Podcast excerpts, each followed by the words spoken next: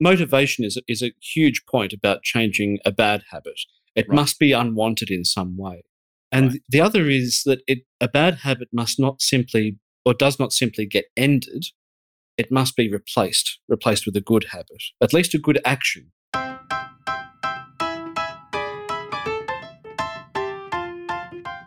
Welcome to another episode of This Catholic Life. Conversations about life's ups and downs, big and small, how we deal with every situation imaginable, whatever life throws at us, but still manage to be sensible, practical, and joyful. Today's show is about changing habits. We've spoken on many previous shows about virtues and how to change, uh, how it's a good thing to change our habits if they're into good habits. We're going to talk about the practical issues to do with changing habits today. I'm your host, Peter Holmes, and today I'm joined by Father Paul Rouse. Welcome, Father. Thank you, Peter. This is becoming a habit joining you. Indeed, and a very good habit, I hope. But let's talk about habits in general before we get stuck into good habits and bad habits. So, when we talk about a habit, we're not necessarily talking about um, your state of dress. No, no, habit is, is behavioral, uh, first and foremost. Uh, it, it's a disposition set in, in us, habitual and firm disposition. Uh, so we, we typically behave that way. When we're presented with the same kind of conditions as we've met before, it's our sometimes what people call second nature type response. What, what do we default to? That would Hmm. be a habit. It's a learned behavior that normally responds to the Yeah. same circumstances. So, I used to have a habit of um, chewing my nails.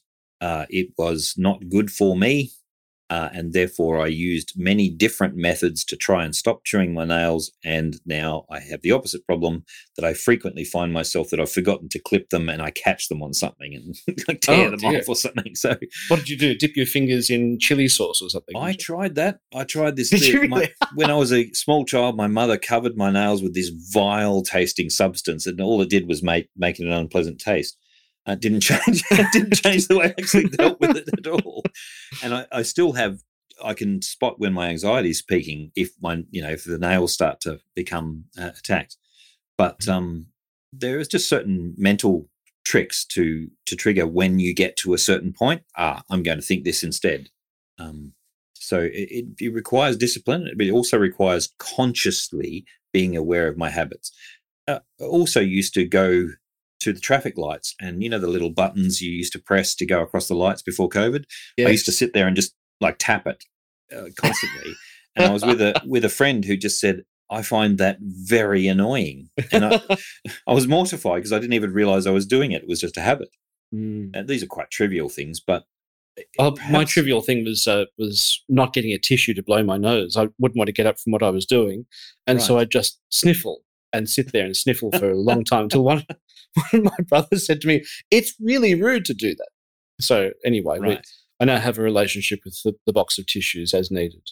using that example as a kickoff, we can make doing the right thing easier by forming good habits. So, for example, if I'm going to sit down at my computer, I will. I had a similar experience, by the way, Father, to your tissue example, but I'll grab a tissue box and make sure there's one within reach of my computer at all times Oh, so that it's easier for me to actually, you know, to get what I need and, and do the right thing. a high degree of self knowledge is needed with all of this, isn't it? So Yes. often we come to identify our habits by introspection or retrospection. So we, we have thought Two about very how. big words there, Father.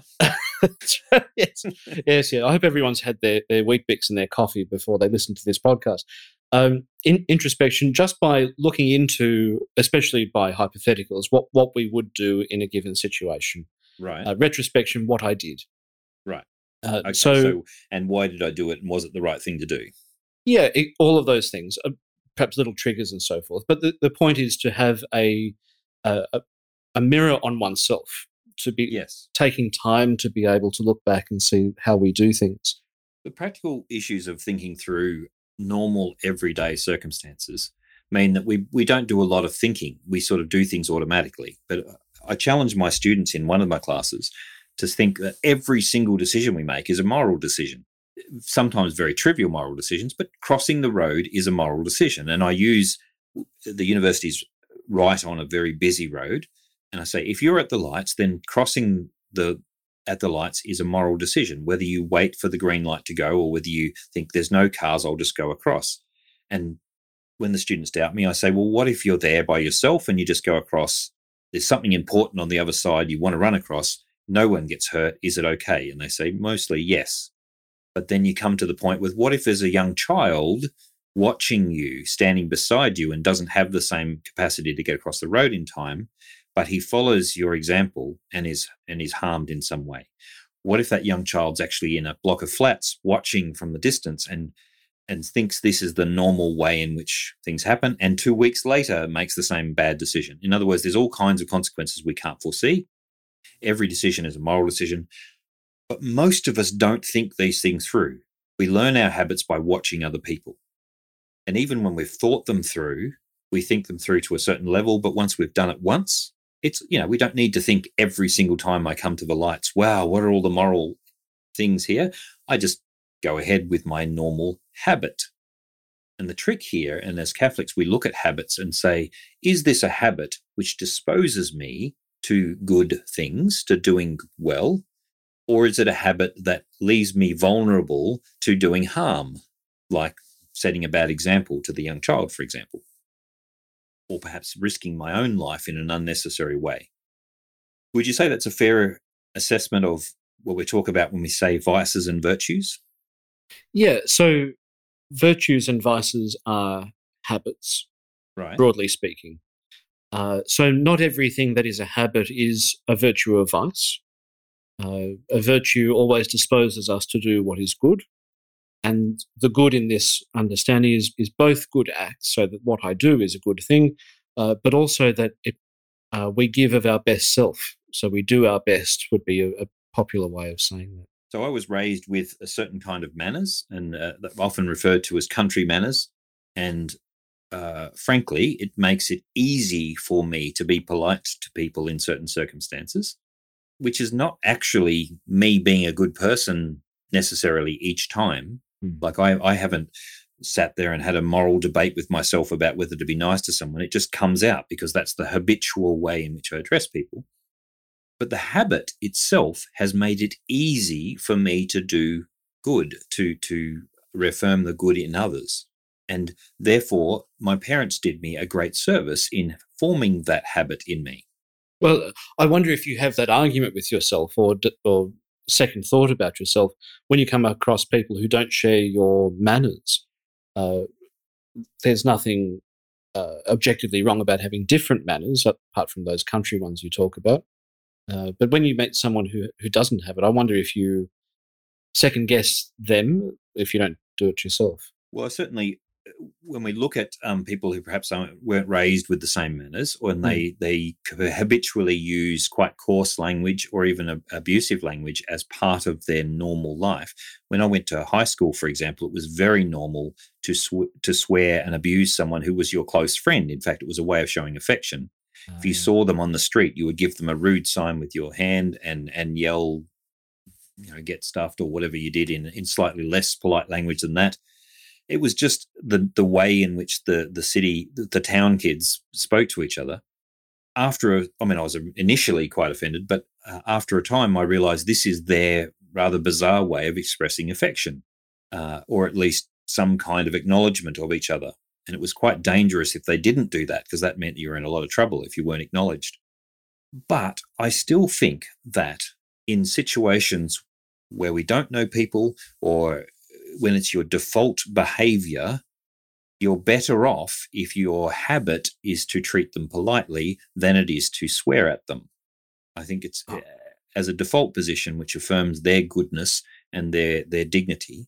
The default position is better to be politeness than than abuse. Uh, when I was a lot younger, I was taught very, very old fashioned dating habits um, by my father, who was very, very old fashioned in his own way. And many of them, I, at the time, I thought that's just utterly ridiculous. It's just completely ludicrous, out of step with modern society. Uh, and I ignored a large part of what he told me. But- Carry two handkerchiefs, that kind of thing. Uh, yes, yes, that Good, exact that's- example is. It, can you just very- explain to our audience why carry two handkerchiefs uh, is is a, a Well- dating thing? One for you and one for your lady. Yes. So if you need to offer your handkerchief in the case uh, of emergency or some kind of genuine uh, gentlemanly gesture, you're not offering the snotty one that you've used earlier. Indeed. You're and you're always ready for her. Yes. Yes, indeed. That's lovely. I'm so glad you were talking. I hope all of the, the children at home have, uh, have imbibed that particular lesson. Well, I don't know that I've told that them that because they already think I'm a dinosaur. But um, Children always think their parents are dinosaurs. Yeah, but uh, there are some things I cannot shake that that I was taught of these kinds of habits, like walking on the road side of the footpath of someone who is um, like a child or or someone smaller than you in some way. It wasn't necessarily a dating thing, just simply because you place yourself at the uh, the side of most risk. Right. um, it, it's something I can't stop doing because it's a habit. It's a good thing. It's a good instinct to want to care for and protect other people. It can become absurd when the habit itself takes over and it's got nothing, like it becomes obsessive. it's nothing to do with the protection of the other person. yes. Ob- obsessions are not habitual, though, are they? Ob- obsession, obsessions are slightly different. That they en- en- engage a bit more of the will than a Hmm. habit does. Habits like second nature. But, but some of these habits can be misread. So one of the uh, ones I learned as a, a young lad was to open the door for ladies, and that was taken in what I hoped was the right way back then. Uh, but several times in my life, it's been misunderstood by somebody as a, a kind of an attempt to date them or some sort of harassment Oh, of yeah. them, uh, as if every time you open a door for someone, you're trying to, um, uh, you know, to make an advance on them. I remember Um, being at university and, and a lady opened a door for me. And we both kind of, she obviously had, had this other uh, way of thinking. And she said to me, chivalry isn't dead, it's just changed sex. Oh.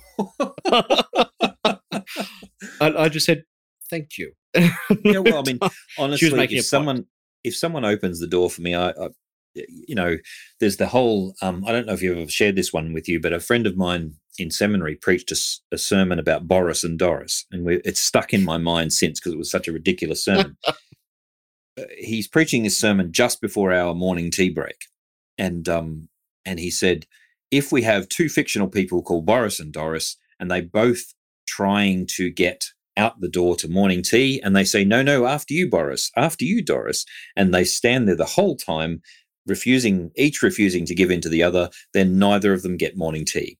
What um, manners and good sense require is one of them to submit to the other one's love and simply and to give in and go with it so either boris or doris has to go thank you very much and go on and honestly if someone wants to pay me that respect i'm quite delighted to to accept it and say thank you well, your father taught you well. That's great.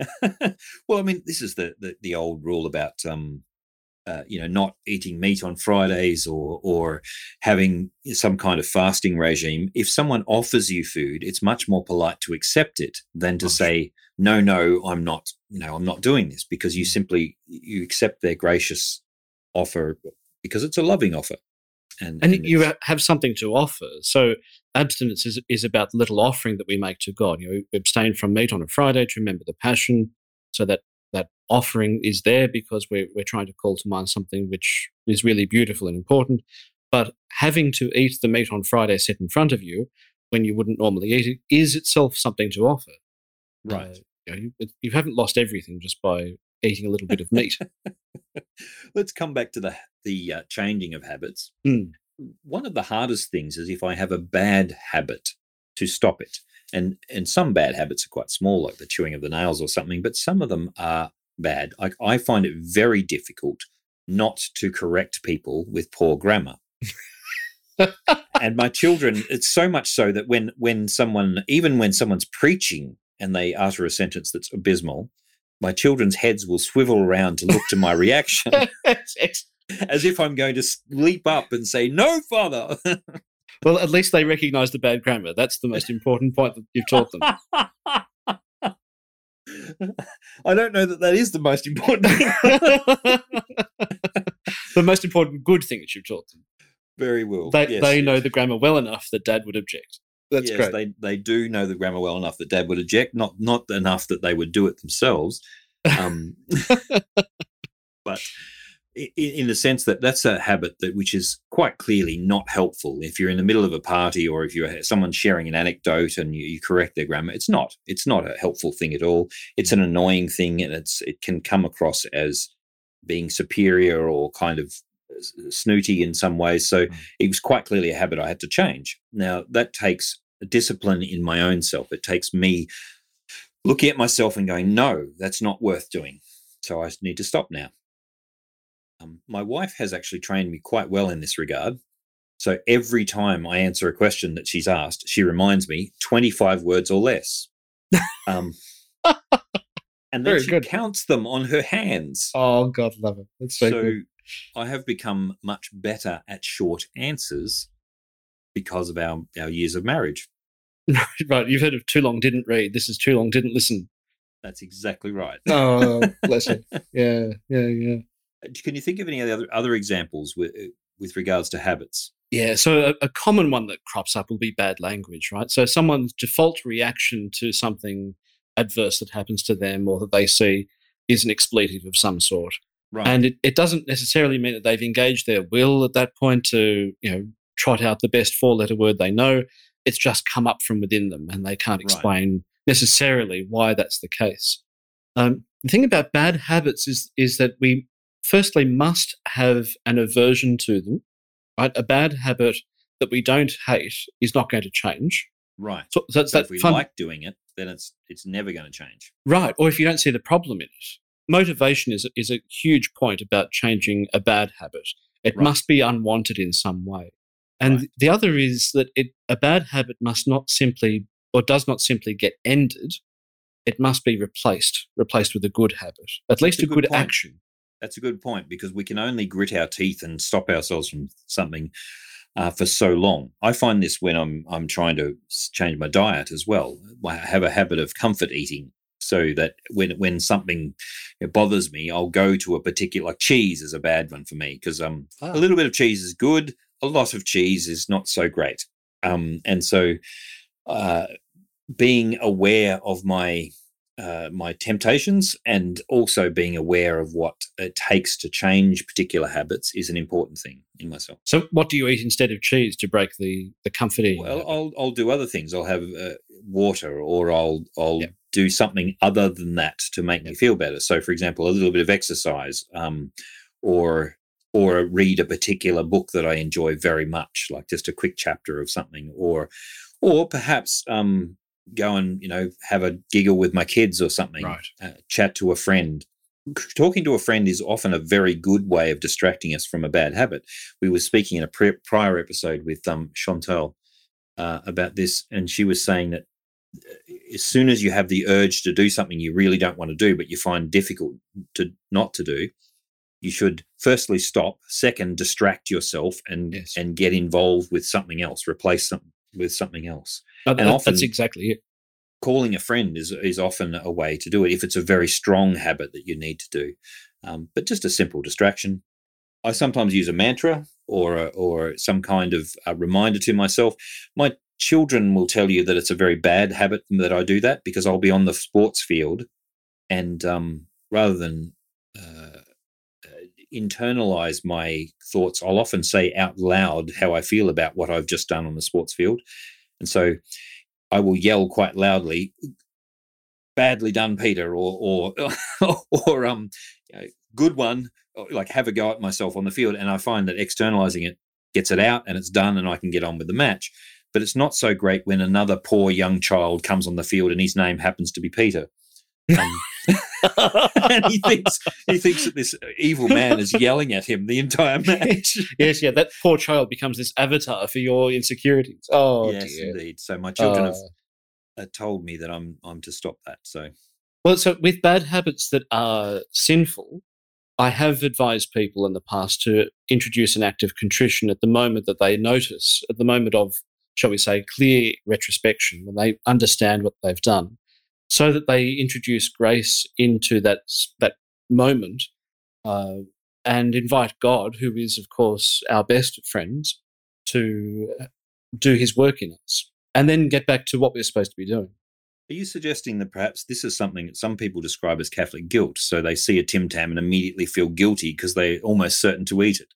Is this a positive aspect of that in the sense that if I feel guilty about it, then perhaps there's some behavior to be changed here?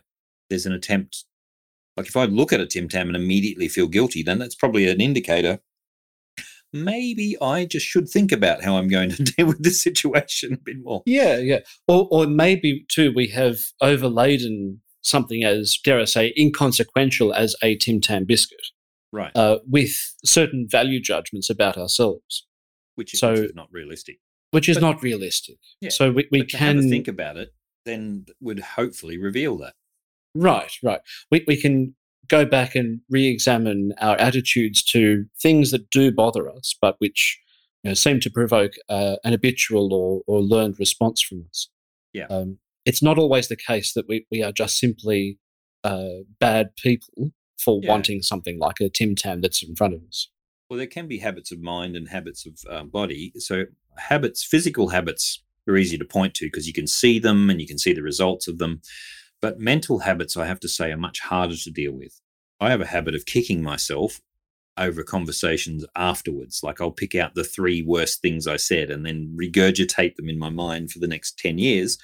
And that's only You've gone to partially the effort of joking. recording some of your conversations so that you can play back your haunting moments at different points in your life. I'm very much afraid I don't need to record conversations because they're all they're oh, All all your very clear in my head. it's a curse, I tell you. Playing back uh, bad situations, especially when it's something that you wish you hadn't said or you you messed up or you didn't catch the cues of, is a- bad habit. It's a habit which doesn't help the situation. Now, once you've played it back once and you've decided, okay, this is my judgment of that situation, I'll, I will do better next time, then that's over. You should be moving on and learning your lesson. Uh, replaying it and replaying replaying it is, is a work, I think, of the devil. That is, he's trying to torture you with with mistakes rather than deal with, you know, allow you to grow into something better and, and to accept forgiveness. he can he can certainly make good use of that bad thing. Uh, I, I'm not not sure that it's always from him, uh, but Oh, it's no. certainly something that can play into his agenda. No, no, I'm, I'm sure I torture myself well enough without any help from. That's it. That's. That's that's more the In- point, isn't in terms of the psychological um, damage we do it ourselves, habits of mind, either disliking other people or thinking negatively about circumstances or about ourselves, almost never are good things in that respect. So, uh, habits of mind which are positive um, need to replace them. So, if we have a good habit of thinking well, I remember a, a very dear priest who I worked under for some time had I used to really be angry with him because he pathologically incapable of thinking ill of anyone. He just couldn't accept that God anyone was bad. So good. Uh, It was very frustrating when he was a boss because you, you couldn't get him to think ill of anyone. Um, even his employee that was doing your some best bad efforts, things. is that what you're saying? Oh no. Well, I mean, yeah. Anyway, but the the point is, is that it became a, quite a huge thing later when someone else tried to defame me, and he simply wouldn't believe them Yes. because he simply refused to believe anything bad. Now, in some respects, that's taking it to extreme. I remember one of your own brothers changing his habit to say "God love them" whenever someone annoyed me, annoyed him, and um, he, and I thought that's a strange thing to say. And then when I thought about it more, I thought actually God does love them, and he's reminding himself that he, that he does. Yes. He. I. It, now that I know that Peter from you, I, I'll me uh, reread his conversations a whole different way now. God love them is a is an excellent kind of um, way of doing it. Uh, instead of saying that idiot, he says God love them. It's still in the same frustrated tone. it's a kind of a reminder, but it's also Yes. a reminder that that's the standard of behavior he's aspiring to himself. If God loves them, then it's my job to kind of align myself to that. And and also a wish that God would love them even if he can't quite Yes. yet. Yes. If I know if I know this person as I think Yeah. I do. it's a something of a prayer in in in that way. But habits are incredibly important. I I've spoken on another uh, podcast about I I decided to wake up each morning and say good morning lovely to my wife every morning because I wanted that to be the truth which was foremost in my mind at the very beginning of each day. Now, if I had to graph her loveliness in terms of externals through the day, uh, the very first thing in the morning would not be the most obvious time when her lovely loveliness is shining out. and yet, um, the choice, the habit of say, those particular words, the habit of greeting we have with each other sets the tone for that relationship. When we say, How are you? I'm fine, thank you. Are you well? You know, that kind of thing. Uh, mostly it's a ritual, but it's a ritual which establishes a mutual care for each other. It establishes, at least in at the superficial level, that we are interested in the other, that we are not armed, which is what the handshake is about and that we we are, have no evil intent to the other person. That we in fact wish them well, in a general sense. All of these habits are very good things. Um, habits of waving when someone lets you in in a busy street. You know, someone just acknowledging the, the kindness there. Very strong parts of our society. They seem very small things, but they're the basis of ge- genuine respect between human beings. Yes. And you raise a good point there about intention in forming good habits. So to be a, bit resolute, perhaps dare I say a bit stubborn about going for it is always a good thing. We can be really discouraged when it comes to unseating a bad habit and replacing it with a good one because we don't see the change in every time that the stimulus presents itself uh, as our rising, having risen above it. Uh, we, we regress sometimes. But, it, but our growth is a bit like a Christmas tree. You know, we, we proceed more often than we do not. Right. We um we need to reassess the habits though. So, for example, a lot of the country habits I brought to the city were misunderstood, and I had to reassess whether or not they were necessary. Like standing up every time a lady entered the room uh, became tedious, frankly, when I was in a house of you know very lots of people. But it also was misunderstood. It was it was understood as a kind of a a put down for some people, and so I simply had to stop it um, because it wasn't achieving the end to which it was originally intended. And so I think that while we might respect other people's habits and try to understand them from their intentions, we need to constantly be re-evaluating our own habits. Is this a useful thing? Does it help? It may have been useful to to call my daughter a pet name when she was a young girl, and perhaps it's not so great now that she's a, an adult. You know, these kinds of habits uh, need to be constantly thought through.